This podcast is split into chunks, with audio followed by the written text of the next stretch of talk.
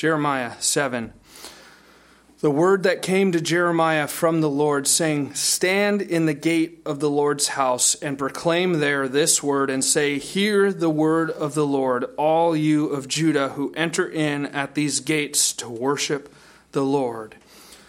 Uh, so the Lord told Jeremiah to go to the gate of the Lord's house. So this is the temple. Now, as we've we've said before, Jeremiah, it's a little bit difficult to look at chronologically because it, it, it, doesn't really follow that kind of pattern. There are certain times where we see it echo different portions. In fact, Jeremiah 7 and 8 are echoed in other portions like um, chapter 19, chapter 26, um, and later on in Jeremiah as well. Um, so, but this is the first time in Jeremiah where it switches from more of a poetic writing style to a prose style. Um, and many people call this the temple sermon.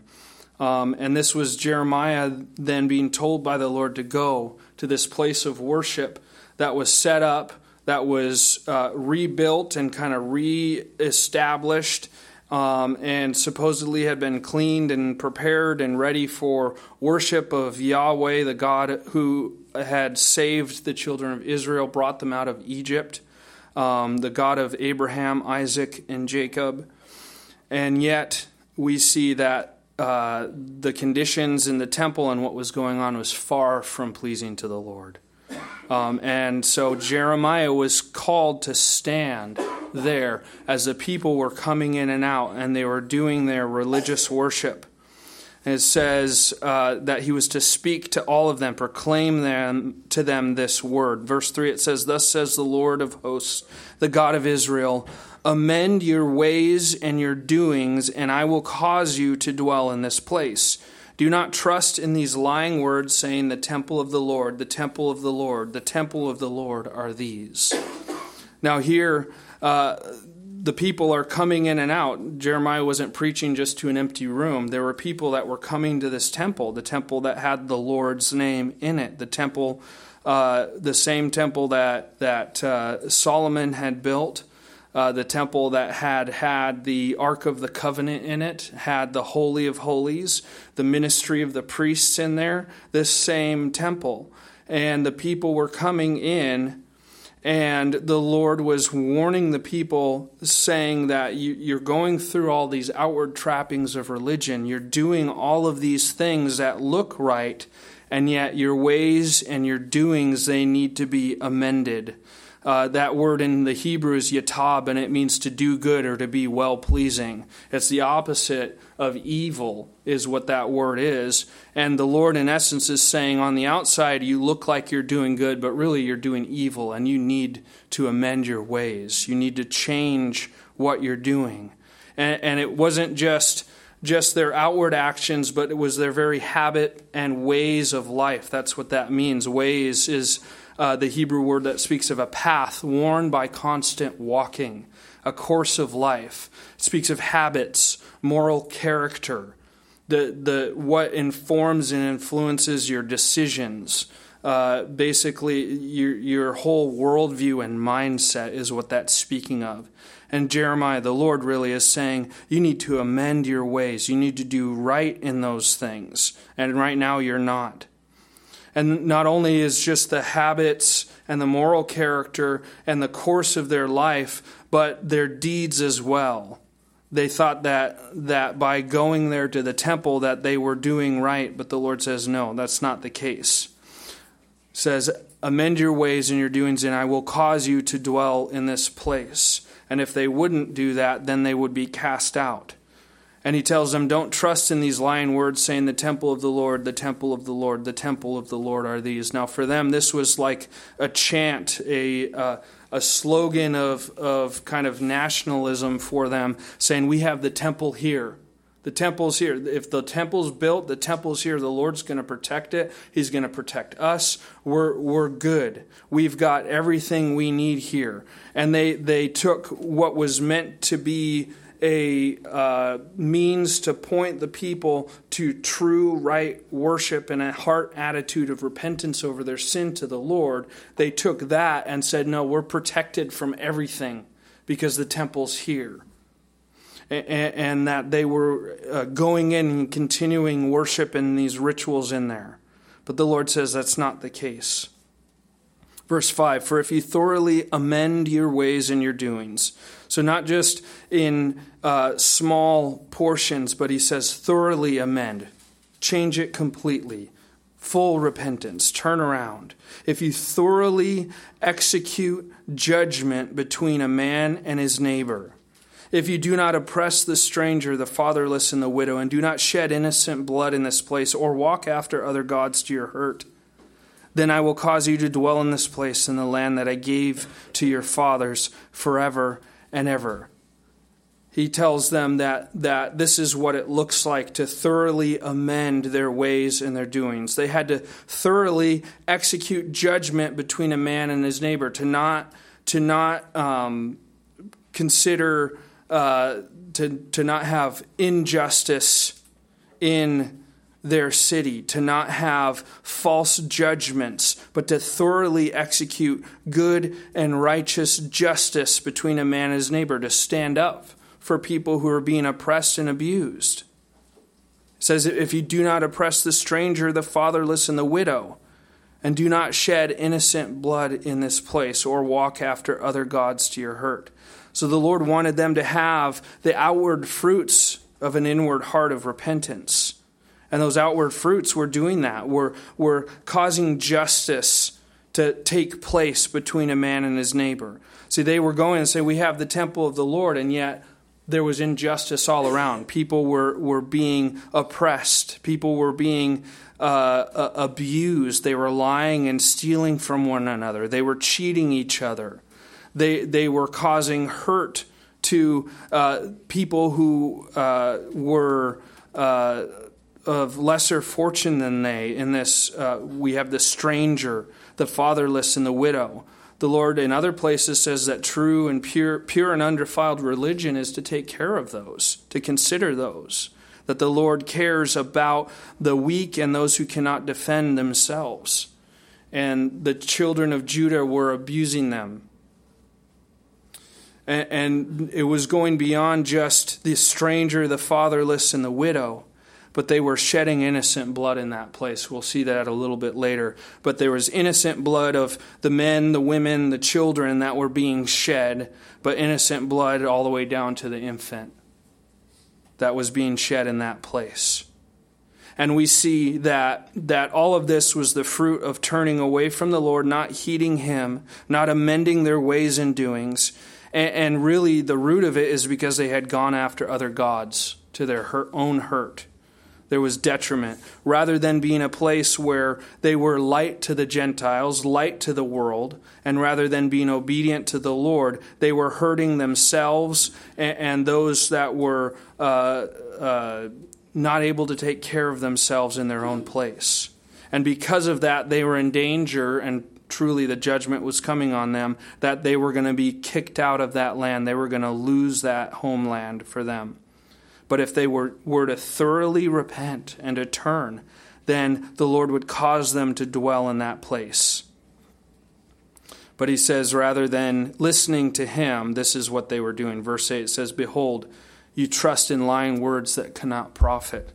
They were trusting in words that could not profit. And those words were that saying, the temple of the Lord, the temple of the Lord. We have the temple. We, we're God's people. We're called by his name. We have, we have his presence here, his glory, his temple, the Ark of the Covenant. We have all of these things here. We're protected.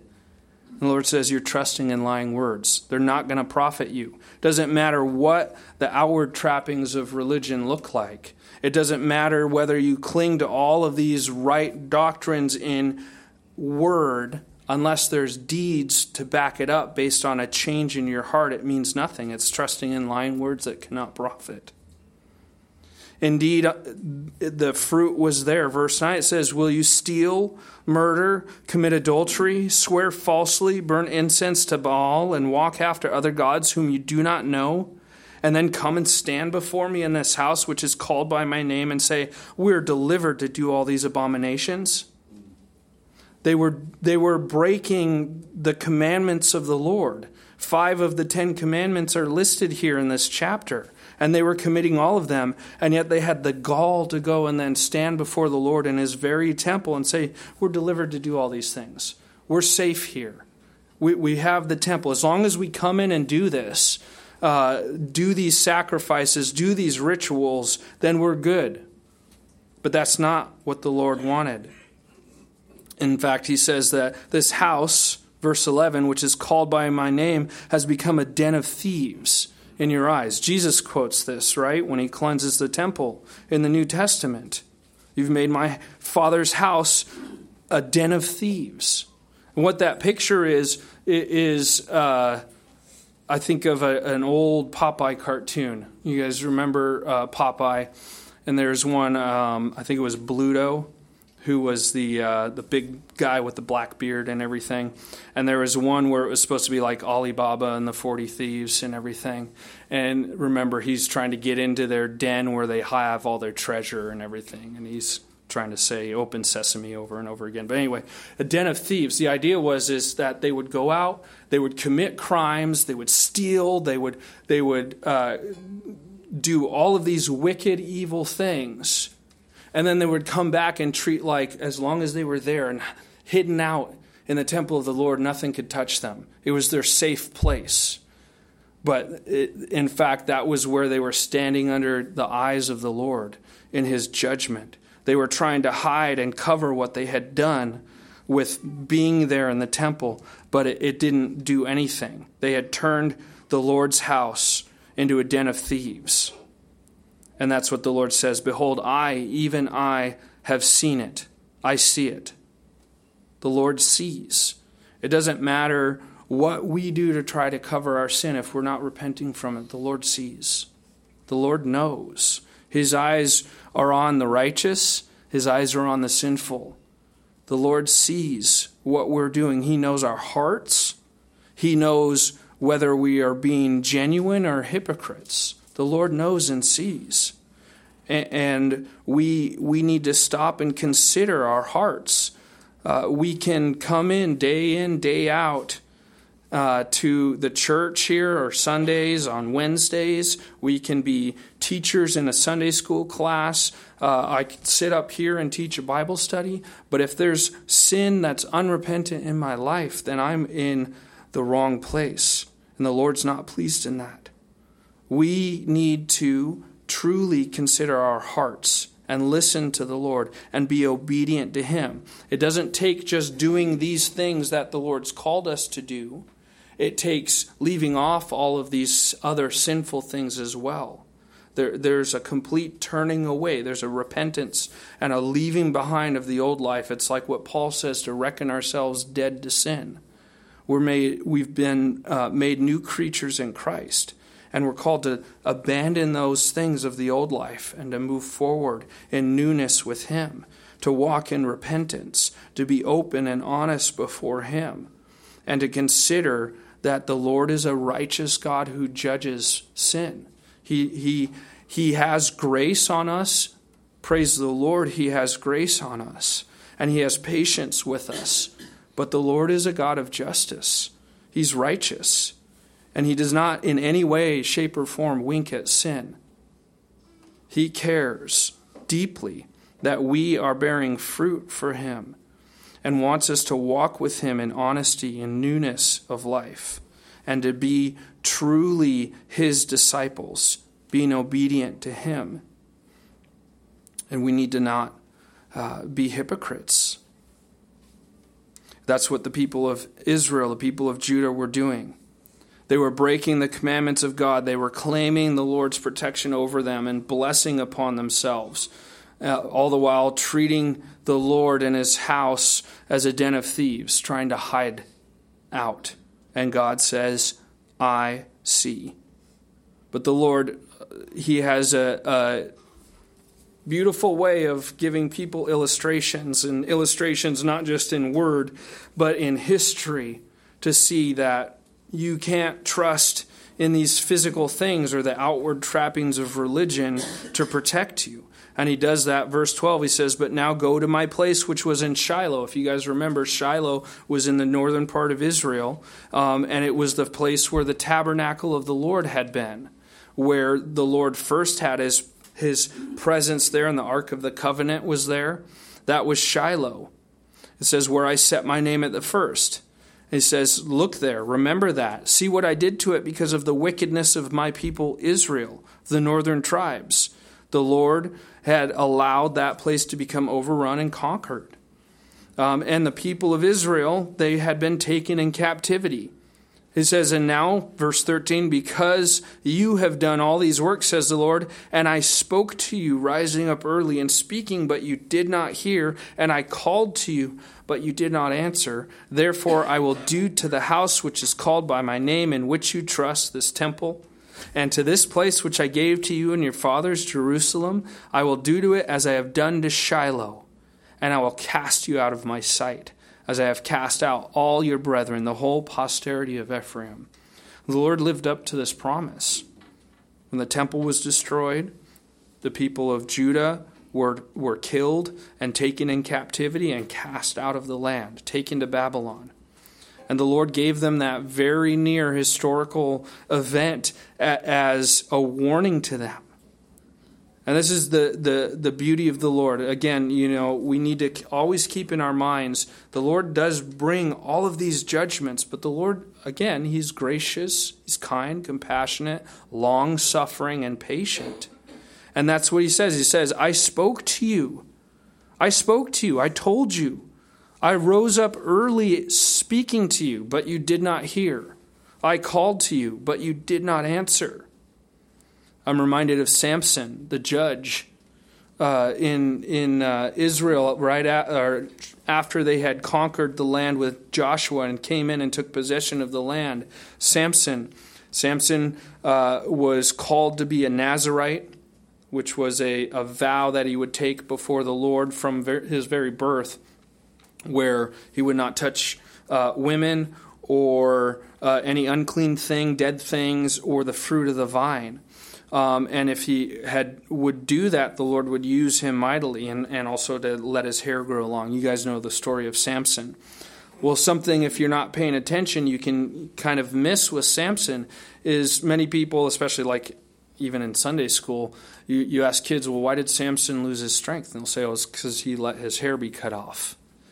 But when you read the story, you see that with Samson, it wasn't that he that last final act where he let his hair be cut off with Samson. It was because you see he went after women that were uh, not his own wife. They were not uh, from his nation, and they worshipped false gods. He touched uh, a, a, dead lion and, and, stole honey out of its carcass, and was touching the fruit of the vine. And he was breaking his vows that he had made before the Lord, step after step after step. And the Lord was calling him on those things, and yet he hardened his heart to them, did not did not listen to the Lord. And then we see ultimately that judgment on him where the Lord removes the power of the Spirit from Samson. And then he's kept in bondage and taken captive to the Philistines, his eyes poked out and everything. And the only redeeming thing is that in his death he kills a bunch of Canaanites or Philistines uh, with Samson. And that's what we see here with the children of Israel. The Lord is rising up early and speaking, but did not hear. I know in my own life, the Lord, He warns us very early on when we're toying with sin. He, he warns us. We thankfully have the Holy Spirit in us if we placed our faith in Him. And, and the Holy Spirit gives us conviction and lets us know early on that, that, hey, you shouldn't be touching that thing. You shouldn't be toying with that. You shouldn't be going there or looking at those things. And gives us those early, early warnings and rising up and speaking. And we are called by the Lord to hear, to listen, to pay attention, and to answer Him. And if we don't, then we're in danger of hardening our hearts to the Lord and to have our conscience seared and, and to quench the conviction of the Holy Spirit. We need to be so very careful that we're listening to the conviction of the Lord. We need to take what the Lord says in His Word seriously. We need to be in His Word, pay, spending time in it, and, being obedient to it. To not throw out portions of scriptures that we don't like, or to kind of gloss it over and pass over it, or to ignore it. We're to spend time in the whole counsel of the Word of God. and to be obedient to it, to be his disciples, to be soft to the conviction of the Holy Spirit, to hear him. And we have the warnings. That's what we have in the scriptures. The, the, the things that we read in the Old Testament and in the New Testament, they're written for us as examples to us, for us to know how to live, how to walk with Him, and to have the warnings of what happens when we don't. We have all of that. Uh, and, and like Romans says of the, the man who doesn't even have the Word of God, all men are without excuse before the Lord. We need to listen to Him. The children of Israel, they did not do that. They rejected the Lord, and they were going to be cast out. And this verse 16 is a hard verse. Um, if you look at it, the Lord tells Jeremiah, says, Therefore, do not pray for this people, nor lift up a cry or prayer for them, nor make intercession to me, for I will not hear you. It's a hard verse. Uh, I believe that the Lord was saying, You can do this all you want, Jeremiah, but the people aren't going to respond. The Lord knew what's in their hearts. That's just as Jesus knows what's in the heart of man. As you read in the Gospels, he knows what's in their hearts, and the Lord knows. Says, you can pray all you want for this people, but they but they're not going to hear you, and because they won't hear you, I'm not going to hear either. Because they have hardened their hearts against me, is what the Lord says this was going to be different from Sodom and Gomorrah, where the Lord listened and reasoned with Abraham. Remember that? The Lord told Abraham he was going to send fire and hailstones on Sodom and Gomorrah. Uh, and Abraham interceded and said, Lord, if there's 50 righteous people in that town, are you going to spare them? Yeah, I'll spare them. If there's 10, will you spare them? Yeah, I'll spare them. If there's five, yeah, if there's five, I'll spare them. And the Lord brought down, said, There's not even five, there's just a handful and that handful was Lot and his family. And the Lord said, I, am going to judge them. So uh, the Lord takes Lot and removes Lot and those who would go with him out of that area so that he could judge Sodom and Gomorrah. But Abraham was able to intercede and, and, and pray on behalf of Sodom and Gomorrah and his uh, nephew Lot. It's not going to be like in the days of Moses when he would intercede for the children of Israel in the wilderness when they would uh, complain against the Lord, and the Lord would send judgment on the children of Israel then, but Moses would intercede on their behalf. It wasn't going to be like that.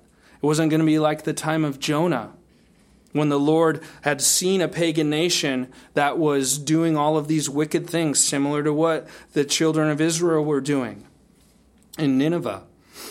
Uh, and the Lord sent Jonah to go and preach repentance to them and the whole city turned in repentance. It wasn't going to be like that time.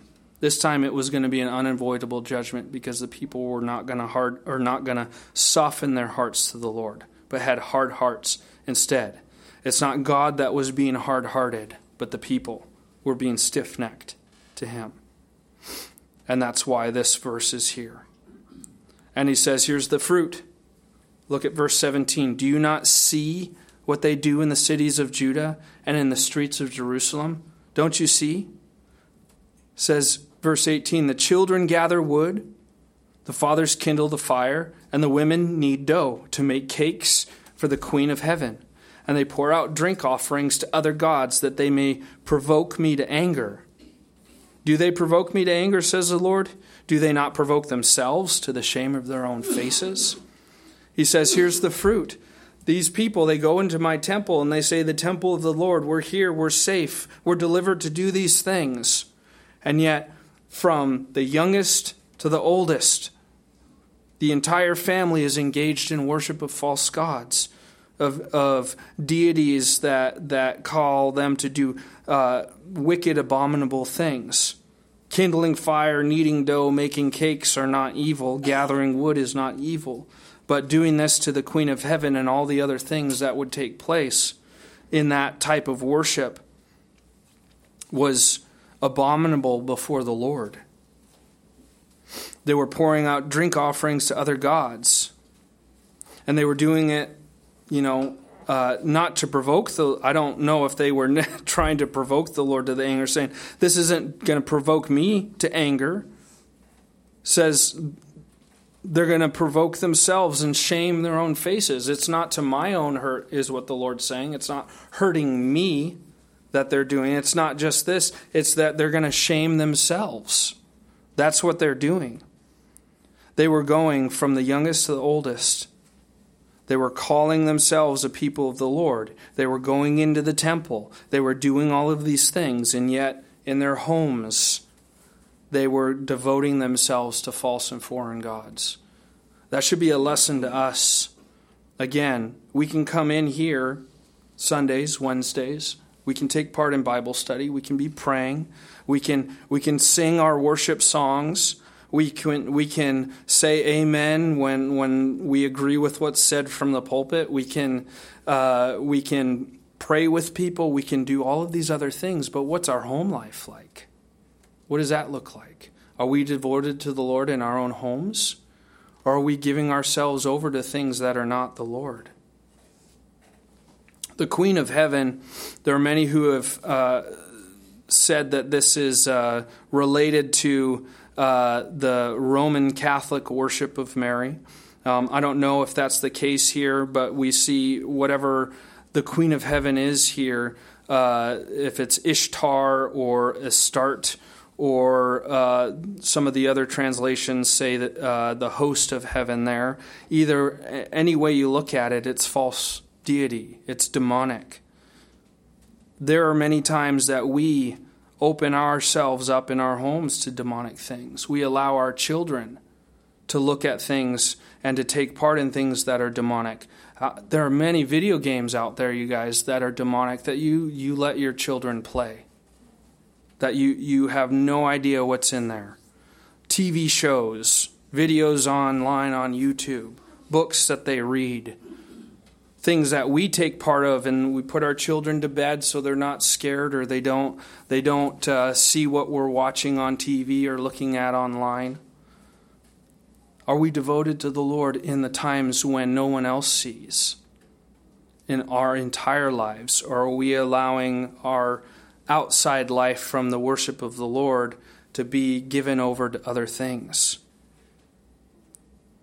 the Lord looks on and says, You're provoking yourself to the shame of your own face. You guys, there are many things in the modern day church that have been allowed in that should not be there. Yoga should not be in the church. It's Eastern religion. It's yoking yourself to false gods, to Hindu deities. It's not a healthy practice, then that's all it is. It's worship. It's what it is. Go to India and ask them about yoga. It's worship of the Hindu deities. It should not be in the church. Other things, the Enneagram, a personality test that's popular in the church right now. Read about it. It was channeled to a man demonically. It, it, it was uh, from mysticism, George Gurdjieff. Look him up. Uh, he, he, was into Sufi mysticism, um, taking uh, hallucinogenic drugs. Part of the Esalen Institute in San Francisco, which was a, is a hotbed for every uh, depravity that you can think of, sexual aberrations, and, uh, and uh, taking hallucinogenic drugs and, and weird uh, occult rituals that take place and have taken place. It comes from there. And yet it's being promoted in the church as a means for you to understand how to better serve the Lord and to come to that spark of understanding of who God's created you to be. It's used in businesses and in schools. Uh, it, it's, it's used uh, in ministries, popular, well known ministries. It's promoted by Christianity Today, the magazine founded by the Billy Graham Association. It, it, it's, uh, it's pushed all over the place. We need to be people who are awake and aware to what's going on, to not allow these things into our homes, to not jump onto those fads that are online or in the books or that you hear about from other Christians. We need to say, wait a second, is this found in the Word of God? Is this what the Lord says? What are the roots of this thing? Where does it come from? In the 80s, it was psychology. Psychology. What's the basis of psychology? It, it's from uh, uh, Carl Jung and, and Sigmund Freud, both of whom talk about demonic experiences, again, channeling from demons. That's the basis of that, and yet psychology was brought into the church as a way to better understand people. The problem with psychology, you guys, is psychology deals tries to deal with the symptoms of sin without actually dealing with sin. It throws all the blame off of the person onto other things like life experiences or something that your parents said or did to you when you were a child or some circumstance of your life that you had no control over, rather than say, no, it's sin. Sin is what causes our minds to be broken. It's what causes our lives to be broken and for us to act foolishly or to do these things or to have these other things. It's sin is the root of the problem. But all of these things have entered into the church. And you have New Age mysticism, contemplative prayer, and, and all the things that the emergent church, emergent church brought in to popular culture.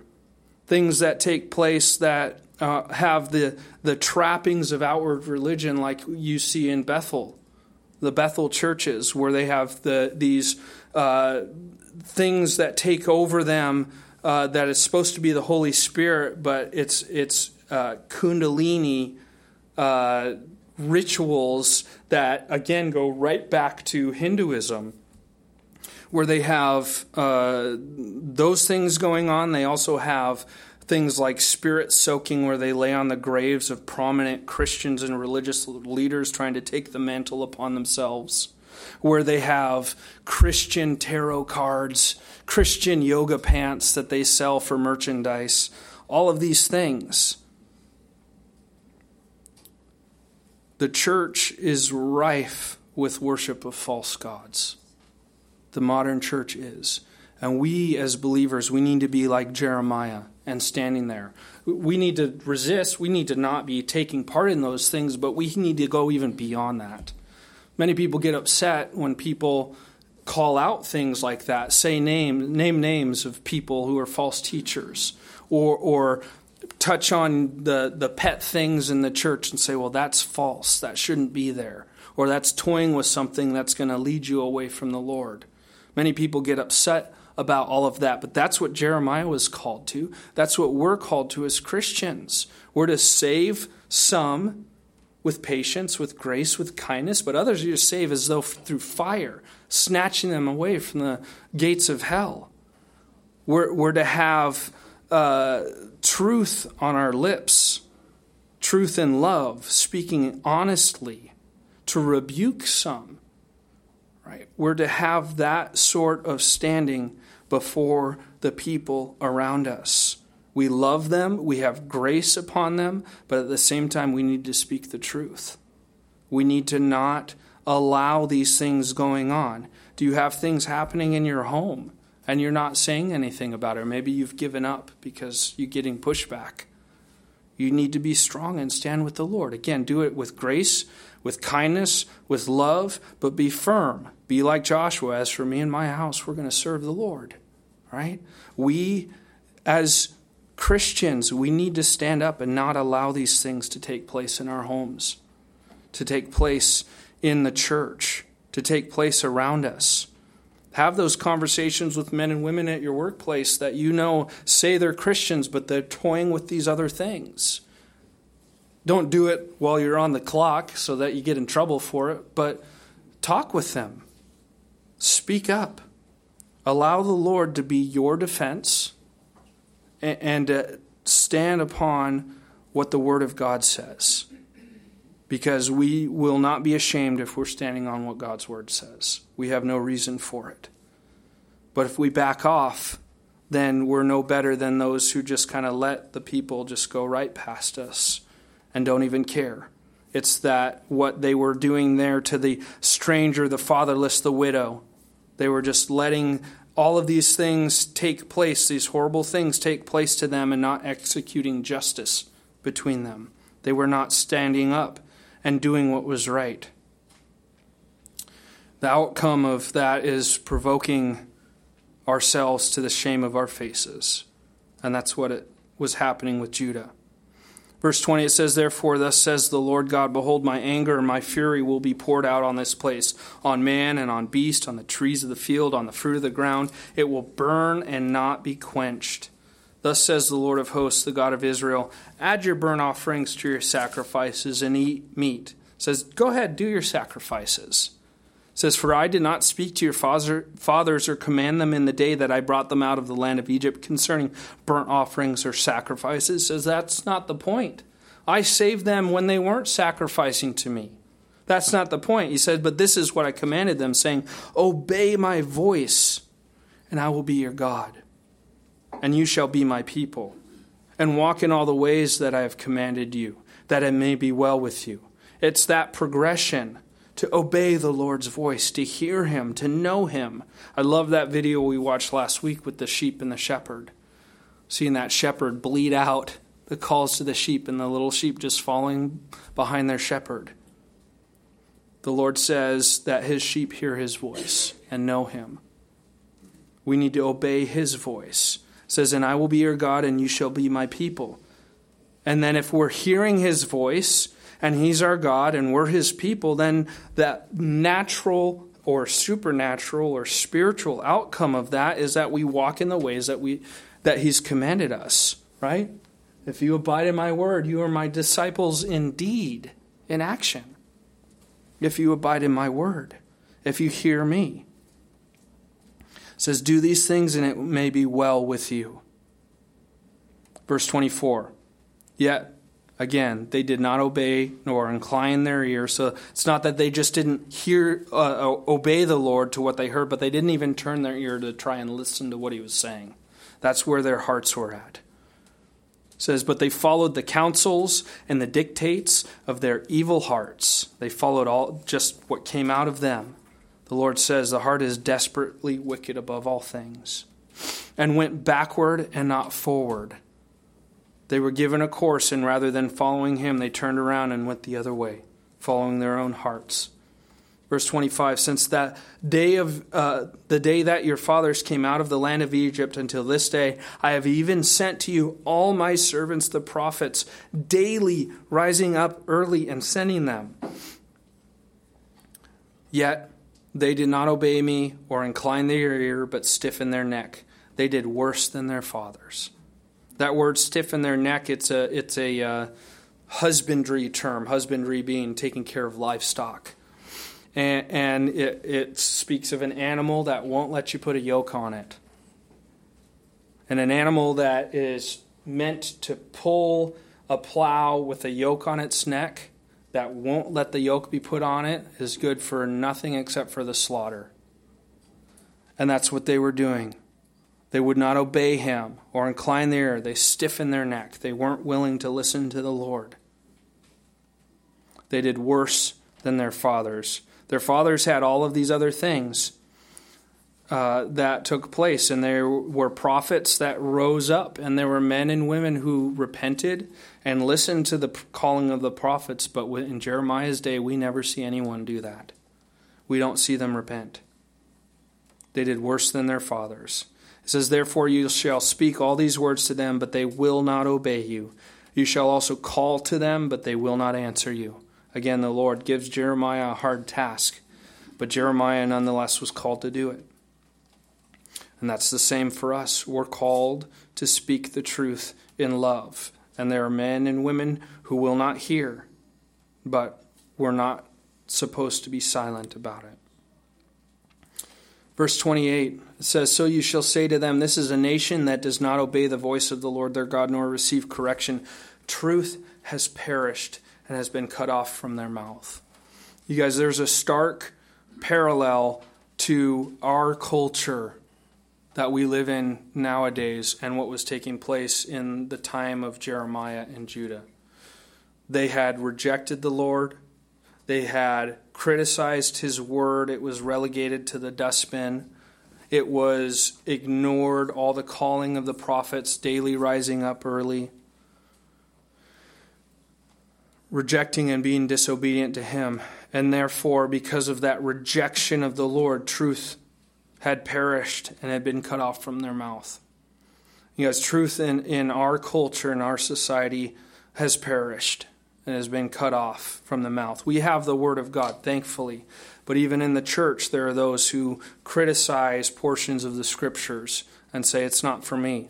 Dan talked about it recently about those who go and say, Well, I don't really like what Paul says because it's not really relevant for today. And in fact, he was kind of a womanizer and he, he was homophobic and he, talked about real strict things in marriage and all of these other things that Paul did. And so they want to cast Paul out. Say, I, I don't really like that and trust that.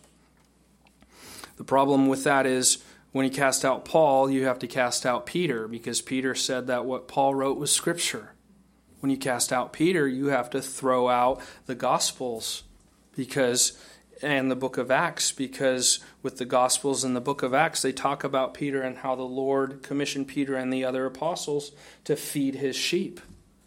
You cast out uh, the uh, Gospels, you cast out all the basis for all the rest of the New Testament. You cast out all of the New Testament, and you have no point to the Old Testament because in the Old Testament, it all points forward to Jesus. So you cast out one portion of the Scripture, you're casting out all of it. You can't do that. And yet, because that took place in the times of higher criticism when they were saying, well, no, that's not really inspired Scripture. It's inspiring, but it's not inspired rather than saying every scripture is God breathed, inspired, and useful. All of it. That the Lord put these words that we have in the hearts of men to write these things down and gave them to us to believe and to know that it's the very word of God, inspired and inerrant. To rather than do that to cast it aside. And we see that in our cultures, cast aside back then. And you see then all of the things that the scriptures bring the truth the beauty the perspective on creation uh, and, and both the good side and the bad side the good side of creation pointing to the lord the god of the universe creating and being a kind and loving god.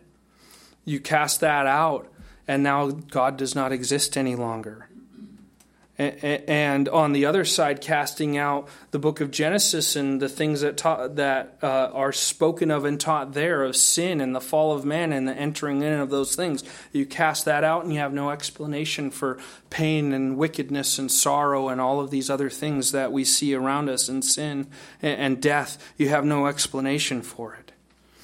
And you see that same progression. Read Romans chapter 1 and chapter 2 Paul lines it out beautifully there, that same progression that you see exchanging the truth of God for a lie, worshiping the creature rather than the creator.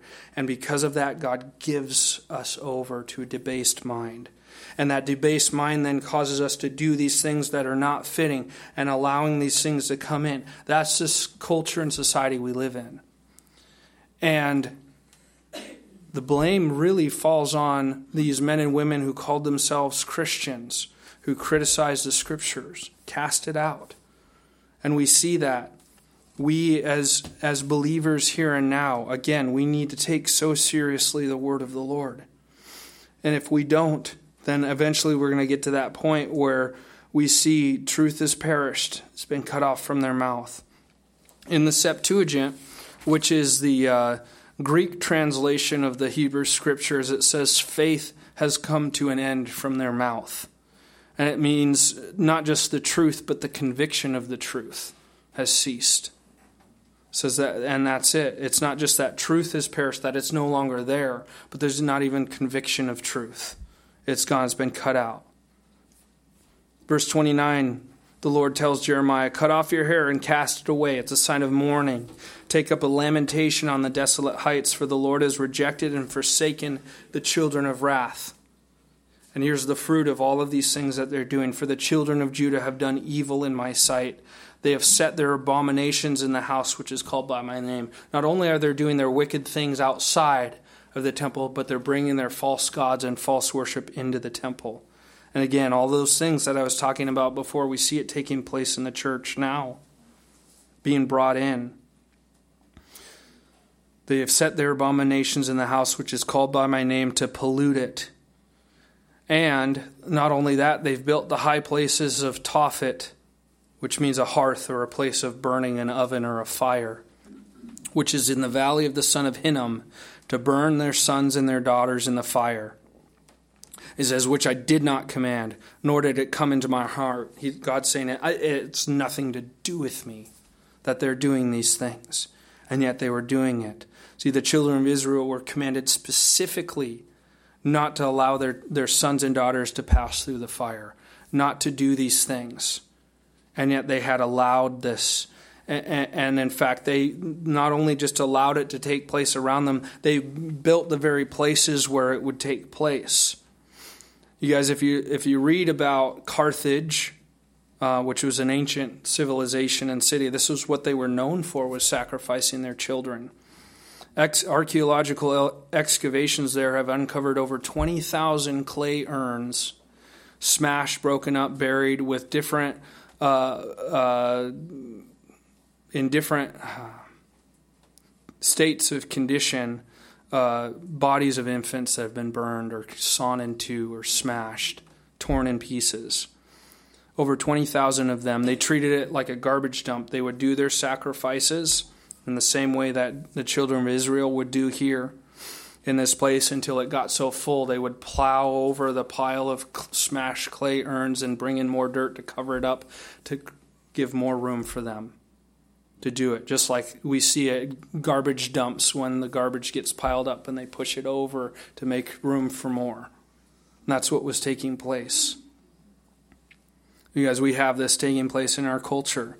When you walk away from the scriptures and the sanctity that the Lord places on human life because every person from the very moment of conception the Lord formed them in, in their mother's womb, the Bible says, It has been made in His image.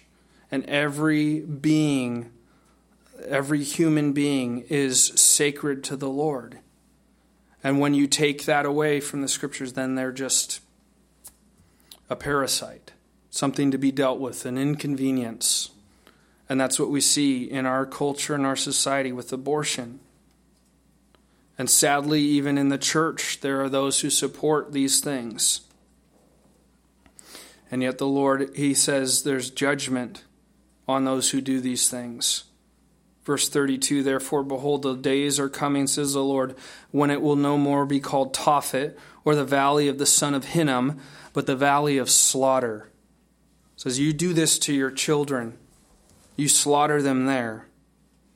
You, you plow over this pile of clay jars and urns and that are full with the refuse of, the bodies of your children and the corpses of your infants to make room for more says, but it's not going to be called that anymore. It's going to be called the Valley of Slaughter. For they'll bur- bury and Tophet until there is no more room. It's going to have your corpses there. The corpses of this people will be food for the birds of the heaven and for the beasts of the earth, and no one will frighten them away. Then I will cause to cease from the cities of Judah, from the streets of Jerusalem, the voice of mirth and the voice of gladness, the voice of the bridegroom and the voice of the bride, for the land shall be desolate See, they were going about all their sexual rituals and trying to enjoy all the things that were meant for marriage, and then and and do that in the worship of these false gods, and then cast off the fruit of these doings, the the infants that were being born and conceived in these situations, and slaughtering them uh, to these false gods. And the Lord says, "You're going to be slaughtered."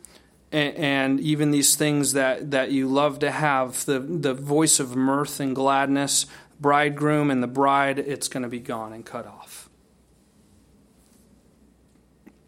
At that time, says the Lord, they shall bring out the bones of the kings of Judah, and the bones of its princes, and the bones of the priests, and the bones of the prophets, and the bones of the inhabitants of Jerusalem out of their graves. They shall spread them before the sun and the moon, and all the host of heaven, which they have loved, and which they have served, and after which they have walked, which they have sought, and which they have worshipped. They shall not be gathered nor buried, they shall be like refuse on the face of the earth. Then death shall be chosen rather than life by all the residue of those who remain of this evil family, who remain in all the places where I have driven them, says the Lord of hosts. This is judgment, you guys, and it was judgment on the people of Israel. And the Lord gave them time to repent. He gave them time to repent, and yet they would not repent, and the judgment was coming. You guys, this is a picture of what we see in the end times judgment on the world if you read the book of Revelation, you look, the Lord sends these judgments to come, but at the same time, He's got the two witnesses and the 144,000 that are preaching the gospel, the angel flying in heaven, and, He there's time even between all these judgments that the Lord sends down on the earth in order for people to have a chance to repent. And yet, what do you read in Revelation? They don't repent. They don't repent. They don't repent. They don't turn away. You guys, that's the kind of judgment that's coming on the earth. Now, for us, of course, the, the application is we need to repent. That's the first thing for us. We need to be right with the Lord if we don't have our faith in Him. If we've never placed our faith in Him or trusted in Him for salvation, uh, that's what we need to do first and foremost. And then after that, we need to go seek out our loved ones. We need to seek out the people around us and share the gospel with them because judgment is coming. We don't have time to go into it because our, our time's up here, but I'd encourage you, if you haven't yet, read the rest of chapter 8 because not only were the people just not listening to the Lord, there were false teachers, false prophets that had come in, and they were trusting in those lying words. Verse 11 says, They've healed the hurt of my daughter, of the daughter of my people slightly, saying, Peace, peace, when there is no peace. These false teachers were rising up and said, We're good. It's all right. We have the temple. We're the Lord's people. We have His word. We have all of these things. We're not going to be touched. And they were saying, Peace, be, have peace. Don't worry about it. It's okay. But it's like putting a band aid on a broken leg. That's all that they were doing. And judgment was coming. We need to we need to be people that are willing to stand up like Jeremiah and to speak the truth. You guys, the end times that we're living in now, the Bible talks a lot about deception that's coming. 2 Timothy 4 talks about how that people will no longer endure sound doctrine, speaking of the church. That they will listen to doctrines of demons in 1 Timothy. 2 Peter talks about false prophets that will come. Right? All of these things are coming, are here already. And we need to be willing to stand upon what the Word of God says, to take everything that we hear and test it according to the Word of God. Isaiah says to the law and the testimony, if they do not speak according to this Word, there is no light in them. That's what we stand upon. It's the Word of God. And, and we need to test all of those things, and we need to speak the Word of God in truth and in love and, and we need to be the light that God has called us to. And, and it starts in our hearts and listening to Him, being obedient to Him, and moves out to our homes to serve the Lord in our homes and to allow the Lord to work in all the different areas of our lives so that we're being uh, light and salt that has not lost its savor, that's not fit only to be cast out but salt that has that preserving influence on uh, the food that it's put in, the meat, and all those things like it was used in those times. And that's what we're called to. So let's pray. Heavenly Father, Lord, uh, thank you for your word. Lord, I know th- this is a heavy thing. It was heavy for Jeremiah, Lord. Our modern church has gotten so used to light things and it's not easy to listen to heavy heavy things and yet we need to hear it lord. I pray that we would not be a people that shy away from the truth of your word because it's difficult to hear. Lord that we would not shy away from the conviction of the spirit in our hearts and our lives because the things that we're called to are difficult or will cause us discomfort but that we would be obedient to you to hear you, that we wouldn't harden our hearts, that we wouldn't silence the voice of conviction. Lord, that we would be like Jeremiah to stand up and speak the truth, Lord, in love and with boldness, and that we would take to heart what your word has to say. We thank you so much, and we ask this all in your name. Amen.